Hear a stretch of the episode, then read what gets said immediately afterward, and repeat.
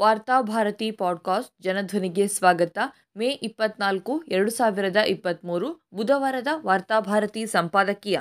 ಉಚಿತ ನೀಡುವುದನ್ನು ನಿಲ್ಲಿಸೋಣವೇ? ರಾಜ್ಯ ವಿಧಾನಸಭಾ ಫಲಿತಾಂಶ ಪ್ರಕಟವಾಗುವ ಹಿಂದಿನ ದಿನವೇ ಬಿಜೆಪಿಯ ಹಿರಿಯ ಮುಖಂಡರೊಬ್ಬರು ನಮ್ಮಲ್ಲಿ ಬಿ ಪ್ಲಾನ್ ಸಿದ್ಧವಿದೆ ಎಂದು ಹೇಳಿಕೆ ನೀಡಿದ್ದರು. ಅವರ ಹೇಳಿಕೆಯನ್ನು ಗುಡಿಸಿ ಹಾಕುವಂತೆ ಜನಾದೇಶ ಹೊರಬಿತ್ತು. ಕಾಂಗ್ರೆಸ್ಗೆ ರಾಜ್ಯದ ಜನತೆ ಯಾವ ಮಟ್ಟಿನ ಬೆಂಬಲ ನೀಡಿದ್ದರು ಎಂದರೆ ಬಿ ಪ್ಲಾನ್ನ ಬಗ್ಗೆ ಮತ್ತೊಮ್ಮೆ ಯೋಚಿಸುವುದಕ್ಕೂ ಸಾಧ್ಯವಾಗದಂತಹ ಪರಿಸ್ಥಿತಿಗೆ ಸಿಲುಕಿಬಿಟ್ಟರು ಇದೇ ಸಂದರ್ಭದಲ್ಲಿ ತಮಿಳುನಾಡಿನ ಬಿಜೆಪಿ ಮುಖಂಡನೆಂದು ಕರೆಸಿಕೊಂಡ ಅಣ್ಣಾಮಲೈ ಎನ್ನುವ ಮಾಜಿ ಪೊಲೀಸ್ ಅಧಿಕಾರಿ ಮಾತ್ರ ಇನ್ನೊಂದು ವರ್ಷದಲ್ಲಿ ಸರ್ಕಾರ ಉರುಳುತ್ತದೆ ಎಂಬ ಹೇಳಿಕೆಯನ್ನ ನೀಡಿದ್ದಾರೆ. ರಾಜಕೀಯಕ್ಕೆ ಸೇರಿದ ಬಳಿಕ ಇವರು ಆಡುತ್ತಿರುವ ಮಾತುಗಳಿಗಾಗಿ ಹಾಲಿ ಪೊಲೀಸ್ ಅಧಿಕಾರಿಗಳೆಲ್ಲರೂ ಮುಜುಗರದಲ್ಲಿ ಸಿಲುಕಿಕೊಳ್ತಿದ್ದಾರೆ. ಕಲಿತ ಶಿಕ್ಷಣ ಈ ಹಿಂದೆ ಧರಿಸಿದ್ದ ಕಾಕಿ ಬಟ್ಟೆಯ ಹಿರಿಮೆಯನ್ನು ಅವರು ರಾಜಕೀಯದಲ್ಲಿ ಪ್ರದರ್ಶಿಸುತ್ತಾರೆ ಎಂದು ಭಾವಿಸಿದ್ದರೆ ಯಾವುದೋ ಮೂರನೇ ದರ್ಜೆಯ ರಾಜಕೀಯ ನಾಯಕನಂತೆ ಬೇಜವಾಬ್ದಾರಿಯ ಹೇಳಿಕೆಗಳನ್ನು ನೀಡುತ್ತಾ ಹಿರಿಯ ಪೊಲೀಸ್ ಅಧಿಕಾರಿಗಳ ಮಾನ ಕಳಿತಿದ್ದಾರೆ. ಬಿಜೆಪಿಯ ನಾಯಕರೇ ಅವರ ಹೇಳಿಕೆಗಳಿಗೆ ತಲೆ ತಗ್ಗಿಸಬೇಕಾದ ಸ್ಥಿತಿ ನಿರ್ಮಾಣವಾಗಿದೆ.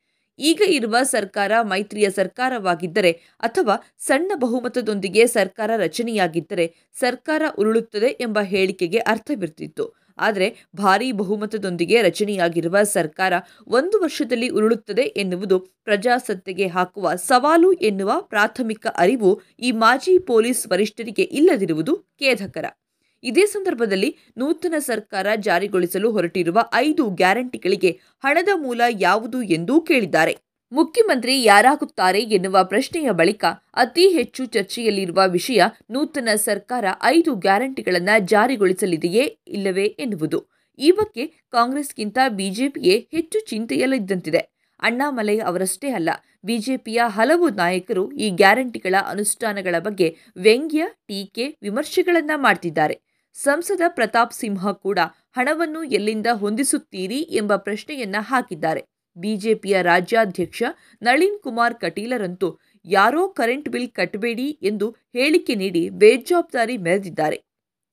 ಮಾಜಿ ಸಚಿವ ಕೋಟ ಶ್ರೀನಿವಾಸ ಪೂಜಾರಿಯವರು ಕೂಡ ಯಾರೂ ಬಸ್ನಲ್ಲಿ ಟಿಕೆಟ್ ಪಡೆಯಬೇಡಿ, ಕರೆಂಟ್ ಬಿಲ್ ಕಟ್ಟಬೇಡಿ ಎನ್ನುವ ಕರೆ ನೀಡಿದ್ದಾರೆ. ಇಂತಹ ಕರೆಗಳು ನಿಜಕ್ಕೂ ಆತಂಕಕಾರಿಯಾದುದು. ಇದರಲ್ಲಿ ಜನಪರ ಕಾಳಜಿಯಂತೂ ಇಲ್ಲ. ಜೊತೆಗೆ ಇಂತಹ ಕರೆಗಳ ಮೂಲಕ ರಾಜ್ಯದಲ್ಲಿ ಅಜಾಗರೂಕತೆಯನ್ನು ಸೃಷ್ಟಿಸುವ ದುರುದ್ದೇಶವನ್ನೂ ಇವರು ಹೊಂದಿದ್ದಾರೆ. ಮೊತ್ತ ಮೊದಲಾಗಿ ಜನರಿಗೆ ನೀಡುವ ಉಚಿತಗಳ ಬಗ್ಗೆಯೇ ಬಿಜೆಪಿಗೆ ಭಿನ್ನಾಭಿಪ್ರಾಯವಿದೆ. ಉಚಿತವಾಗಿ ನೀಡಿದರೆ ಜನರು ಸೋಮಾರಿಗಳಾಗುತ್ತಾರೆ, ರಾಜ್ಯದ ಮೇಲೆ ಹೊರೆ ಬೀಳುತ್ತದೆ, ಜನರು ಮದ್ಯದ ದಾಸರಾಗುತ್ತಾರೆ ಎನ್ನುವ ಹೇಳಿಕೆಗಳನ್ನು ಬಿಜೆಪಿ ನಾಯಕರು ಈ ಹಿಂದೆಯೂ ನೀಡುತ್ತಾ ಬಂದಿದ್ದಾರೆ. ಹೀಗೆ ಹೇಳುತ್ತಲೇ ತಮ್ಮ ಅಧಿಕಾರಾವಧಿಯಲ್ಲಿ ಕೋಟ್ಯಾಂತರ ಬೆಲೆ ಬಾಳುವ ಭೂಮಿಯನ್ನು ಆರ್ಎಸ್ಎಸ್ನ ಅಂಗಸಂಸ್ಥೆಗಳಿಗೆ ಉಚಿತವಾಗಿ ಹಂಚಿದ್ದಾರೆ. ರಾಷ್ಟ್ರೋತ್ಥಾನ ಪರಿಷತ್ ಸಾವಿರಾರು ಎಕರೆ ಭೂಮಿಯನ್ನ ಸಬ್ಸಿಡಿ ಬೆಲೆಯಲ್ಲಿ ತನ್ನದಾಗಿಸಿಕೊಂಡಿದೆ. ಆದರೆ ಬಡವರಿಗೆ ಹತ್ತು ಕೆಜಿ ಅಕ್ಕಿ ಉಚಿತವಾಗಿ ಕೊಟ್ಟರೆ ರಾಜ್ಯದ ಬೊಕ್ಕಸಕ್ಕೆ ಹೊರೆಯಾಗುತ್ತದೆ ಎಂದು ಗದ್ದಲ ಎಬ್ಬಿಸುತ್ತಾರೆ.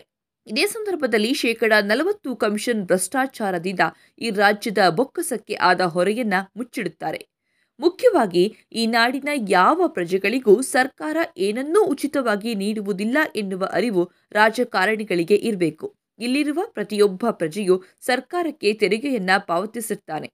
ಅದು ನೇರ ತೆರಿಗೆಯಾಗಿರಬಹುದು, ಪರೋಕ್ಷ ತೆರಿಗೆಯಾಗಿರಬಹುದು. ಹಾಗೆ ತೆರಿಗೆಯನ್ನ ಪಾವತಿ ಮಾಡಿದ ದೇಶದ ಎಲ್ಲಾ ಪ್ರಜೆಗಳು ಹಸಿವಿನಿಂದ ಇರದಂತೆ ನೋಡಿಕೊಳ್ಳುವುದು, ಅವರಿಗೆ ಶಿಕ್ಷಣ ದಕ್ಕುವಂತೆ ನೋಡಿಕೊಳ್ಳುವುದು ಸರ್ಕಾರದ ಕರ್ತವ್ಯ. ಯಾರಾದರೊಬ್ಬ ಉದ್ಯೋಗವಿಲ್ಲದೆ ಒಂದು ಹೊತ್ತಿನ ಆಹಾರಕ್ಕೆ ಆಕಾಶ ನೋಡುತ್ತಿದ್ದಾನೆ ಎಂದರೆ ಕೈಯಲ್ಲಿ ದುಡ್ಡಿಲ್ಲದೆ ಆಸ್ಪತ್ರೆಗೆ ಹೋಗುವುದಕ್ಕೆ ಸಾಧ್ಯವಿಲ್ಲ ಎನ್ನುವ ಸ್ಥಿತಿಯಲ್ಲಿದ್ದಾನೆ ಎಂದಾದರೆ ಅದಕ್ಕೆ ಹೊಣೆ ನಮ್ಮನ್ನಾಳುವ ಸರ್ಕಾರ. ತನ್ನ ವೈಫಲ್ಯವನ್ನು ಸರಿಪಡಿಸುವ ಭಾಗವಾಗಿ ಬಡವರಿಗೆ ಉಚಿತಗಳನ್ನು ನೀಡಬೇಕಾಗುತ್ತದೆ. ಸರ್ಕಾರ ನೀಡುವ ನೆರವಿನಿಂದಾಗಿ ಉಳಿತಾಯವಾದ ಹಣದಲ್ಲಿ ತಮ್ಮ ಮಕ್ಕಳ ಶಿಕ್ಷಣ, ಆರೋಗ್ಯಕ್ಕೂ ಒಂದಿಷ್ಟು ವ್ಯಯ ಮಾಡಲು ಕುಟುಂಬಕ್ಕೆ ಸಾಧ್ಯವಾಗುತ್ತದೆ. ಈ ದೇಶದಲ್ಲಿ ಎಲ್ಲ ವರ್ಗಗಳು ಸರ್ಕಾರಗಳಿಂದ ಬೇರೆ ಬೇರೆ ರೂಪದಲ್ಲಿ ಉಚಿತಗಳನ್ನು ಪಡೆಯುತ್ತಿವೆ. ಬೃಹತ್ ಕೈಗಾರಿಕೋದ್ಯಮಗಳು, ಕಾರ್ಪೊರೇಟ್ ಸಂಸ್ಥೆಗಳು ಕೋಟ್ಯಾಂತರ ಬೆಲೆ ಬಾಳುವ ಭೂಮಿಗಳನ್ನು ಸರ್ಕಾರದಿಂದ ಸಬ್ಸಿಡಿ ರೂಪದಲ್ಲಿ ಪಡೆದುಕೊಳ್ಳುತ್ತವೆ. ನೀರು, ಪರಿಸರ ಎಲ್ಲದರಲ್ಲೂ ಅವುಗಳಿಗೆ ಸಬ್ಸಿಡಿಗಳು ಸಿಗುತ್ತವೆ. ಅವರು ಮಾಡಿದ ಕೋಟ್ಯಾಂತರ ರು ಸಾಲಗಳು ರೈಟ್ ಆಫ್ ಹೆಸರಿನಲ್ಲಿ ಮನ್ನಾ ಆಗಿಬಿಡುತ್ತವೆ. ದೇಶದ ಬ್ಯಾಂಕುಗಳು ಮುಳುಗುವ ಸ್ಥಿತಿಯಲ್ಲಿರುವುದು ಬಡವರಿಗೆ ನೀಡಿದ ಉಚಿತಗಳಿಂದಲ್ಲ. ಶ್ರೀಮಂತರಿಗೆ ನೀಡಿದ ಉಚಿತಗಳಿಂದ. ವಿಪರ್ಯಾಸವೆಂದರೆ ಉಚಿತಗಳ ಬಗ್ಗೆ ಅತಿ ಹೆಚ್ಚು ಟೀಕೆ, ವ್ಯಂಗ್ಯಗಳು ಕೇಳಿಬರುತ್ತಿರುವುದು ಮಧ್ಯಮ ವರ್ಗದವರಿಂದ. ಇವರು ಕೂಡ ತಾವು ಸರ್ಕಾರದಿಂದ ಹತ್ತು ಹಲವು ಉಚಿತಗಳನ್ನು ಪಡೆಯುತ್ತಿರುವುದನ್ನು ಮರೆಯುತ್ತಾರೆ. ಈ ದೇಶದ ಕೋಟ್ಯಾಂತರ ಸರ್ಕಾರಿ ನೌಕರರು ನಿವೃತ್ತಿಯ ಬಳಿಕ ಪಿಂಚಣಿಯನ್ನ ಪಡೆಯುತ್ತಾರೆ. ಯಾವುದೇ ಕೆಲಸ ಮಾಡದಿದ್ದರೂ ಸರ್ಕಾರ ನೀಡುವ ಪಿಂಚಣಿಯನ್ನ ಜೇಬಿಗಿಳಿಸುತ್ತಾ ಬಿಪಿಎಲ್ ಕಾರ್ಡ್ನ ಬಡವರಿಗೆ ನೀಡುವ ಸಬ್ಸಿಡಿಯ ಹತ್ತು ಕೆಜಿ ಅಕ್ಕಿಯನ್ನ ಟೀಕಿಸುತ್ತಾರೆ. ಒಬ್ಬ ದಿನಗೂಲಿ ನೌಕರನಿಗೆ ವಾರದ ರಜೆ ಇರೋದಿಲ್ಲ, ಸಿಎಲ್ಗಳಿರೋದಿಲ್ಲ, ವಾರ್ಷಿಕ ರಜೆಗಳಿರೋದಿಲ್ಲ, ಪಿಂಚಣಿಯಂತೂ ಇಲ್ಲವೇ ಇಲ್ಲ. ಆದರೆ ಮಾಸಿಕ ಐವತ್ತು ಸಾವಿರ ರುಗೂ ಅಧಿಕ ವೇತನ ಪಡೆಯುವಾತ ಮೇಲಿನ ಎಲ್ಲಾ ಉಚಿತಗಳನ್ನ ಪಡೆತಿರ್ತಾನೆ ನಿವೃತ್ತಿಯ ಬಳಿಕ ಯಾವ ಕೆಲಸವನ್ನೂ ಮಾಡದೆ ಉಚಿತವಾಗಿ ಸರ್ವ ಸವಲತ್ತುಗಳನ್ನು ತನ್ನದಾಗಿಸಿಕೊಳ್ಳುತ್ತಾ ದಿನಗೂಲಿ ಕಾರ್ಮಿಕರಿಗೆ ಸರ್ಕಾರ ನೀಡುವ ಉಚಿತಗಳಿಗಾಗಿ ಅಸೂಯೆ ಪಡುತ್ತಾನೆ. ಬಡವರ ಜೀವನ ಮಟ್ಟ ಸುಧಾರಿಸುವುದು, ಅವರು ಆರೋಗ್ಯ ಶಿಕ್ಷಣವನ್ನು ತನ್ನದಾಗಿಸಿಕೊಳ್ಳುವುದು, ನಾಡಿನ ಅಭಿವೃದ್ಧಿಯ ಭಾಗ ಎನ್ನುವ ಅರಿವು ವಿವೇಕ ಈತನಿಗಿರೋದಿಲ್ಲ. ಸರ್ಕಾರ ಗ್ಯಾರಂಟಿಗಳನ್ನು ಒಂದು ಪ್ರಯೋಗದ ರೂಪದಲ್ಲಿ ಅನುಷ್ಠಾನಕ್ಕಿಳಿಸಲು ಹೊರಟಾಗ ಅದಕ್ಕೆ ಕೈಜೋಡಿಸುವುದು ಜನರಿಂದ ಆಯ್ಕೆಯಾದ ಎಲ್ಲ ಪಕ್ಷಗಳಿಗೆ ಸೇರಿದ ಜನಪ್ರತಿನಿಧಿಗಳ ಹೊಣೆಗಾರಿಕೆಯಾಗಿದೆ. ರಾಜ್ಯದಿಂದ ಲಕ್ಷಾಂತರ ಕೋಟಿ ರು ತೆರಿಗೆ ಕೇಂದ್ರದ ಬೊಕ್ಕಸಕ್ಕೆ ಸೇರ್ತಾ ಇದೆ. ಆದರೆ ಬರಬೇಕಾದ ಅನುದಾನ ಜಿಎಸ್ಟಿ ಪರಿಹಾರ ನಿಧಿಗಳು ಬರ್ತಾ ಇಲ್ಲ.